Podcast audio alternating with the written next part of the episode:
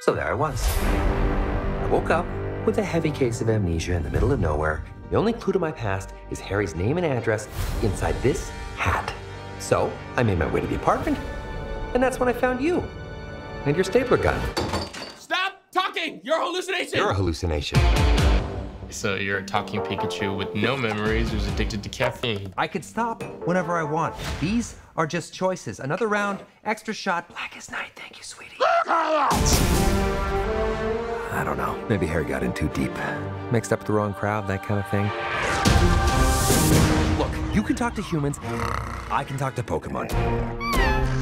And if you want to find your pops, we're going to need each other. No, I don't need a Pokémon. What about a world-class detective? Ah, my clues! What is all this? Harry is still alive. Case closed, but still open until I solve it. All right, here it is. Harry faked his own death, or somebody else faked Harry's death.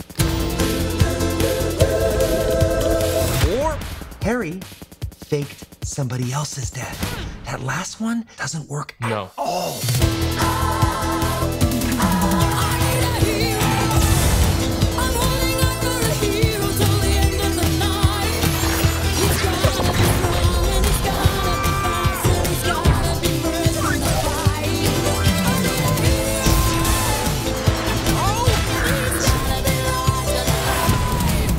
Obviously, I've dealt with this putz before, so I'll just do it again. Hey, bud, what are you doing? I can't do it when people are watching. Get me the hell out of here! Pika, Pika!